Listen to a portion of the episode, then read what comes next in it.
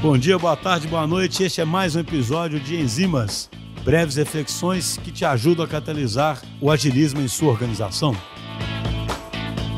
Bom, pessoal, hoje vamos falar aqui de um tema, de uma, de uma forma específica de, de fazer um tipo de transformação que é na linha do que a gente gosta, né? Que tem tudo a ver com agilismo, que são transformações incrementais, né? É, e aqui na DT a gente fala tanto isso que a gente gosta até de usar uma das metáforas de, dos livros que a gente lê aí, da transformação ser parecido com a transformação do café com leite, né? Onde um vai misturando, né? O leite vai misturando com o café, vai se tornando ali de forma gradual o café com leite, não uma transformação binária, né? De, de uma hora para outra, uma coisa se transforma na outra. Apesar disso, né, eu vejo aí no mercado, mas eu vejo inclusive na DTI que tem um ambiente bastante propício para isso, que muitas vezes a gente tenta fazer essa transformação é, binária, né, de sair de um estado imediatamente para outro, né? É, então a gente não utiliza os próprios métodos, né? Não utiliza o, o, uma, o meta-agilismo, né? o agilismo para fazer uma abordagem ágil.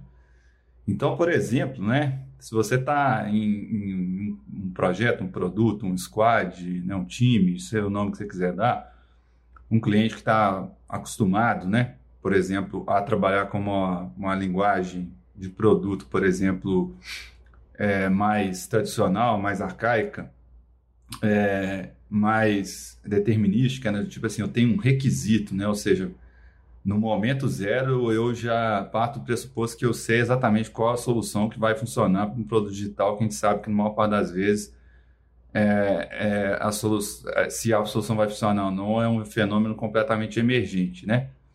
Então, se você tem um cenário desse, né, e do dia para o outro você já quer começar a trabalhar com uma linguagem ali mais de discovery, de hipóteses, é, né, partindo do pressuposto que as coisas são hipóteses, na verdade não são requisitos, ou seja, são hipóteses se vai se determinado comportamento vai emergir ou não, né, ou seja, uma visão não determinística do mundo, é, a gente muitas vezes quer fazer isso de um dia para o outro.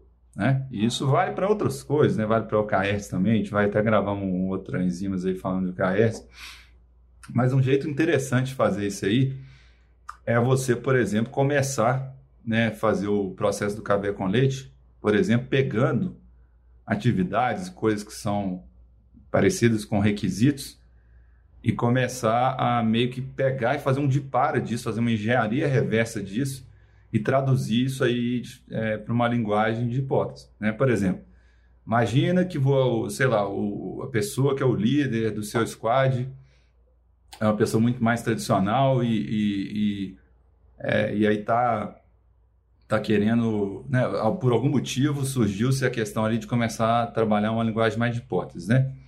E aí o time está tentando convencer essa, essa, liderança, um chefe, um gerente, alguma coisa, né?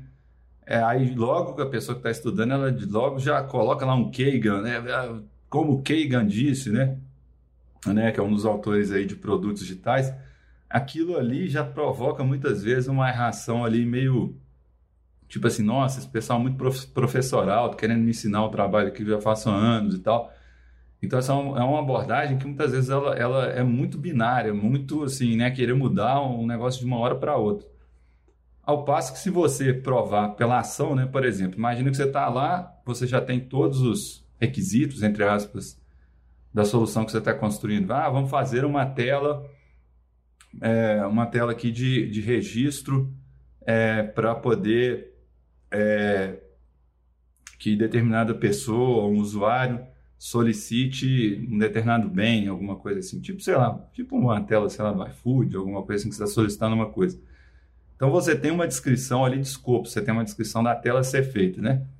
Então, ao invés de ficar falando para rodar todo um discovery, você pode começar de forma mais pragmática e começar a traduzir a, qual é a intenção daquela tela. Por que, que aquela tela existe? Ah, aquela tela existe para diminuir a fricção. Porque hoje em dia o, a forma de pedir é, tem, às vezes até já existe uma tela, mas ela tem cinco passos, né? E nesse novo formato de tela ela vai passar a ter um passo. Ou seja, é, a hipótese por trás daquilo ali é que você vai criar algum mecanismo que tem menos fricção e vai diminuir o churn, né? Vai diminuir o abandono ali da transação. Vai, vai, né? vamos falar assim, não vai deixar a compra no carrinho, vamos falar assim, né? Você vai converter a compra do início ao fim. Então, essa seria a hipótese que você está testando. Né? A hipótese que está testando é que se você reduzir a fricção, você tem um maior nível de conversão.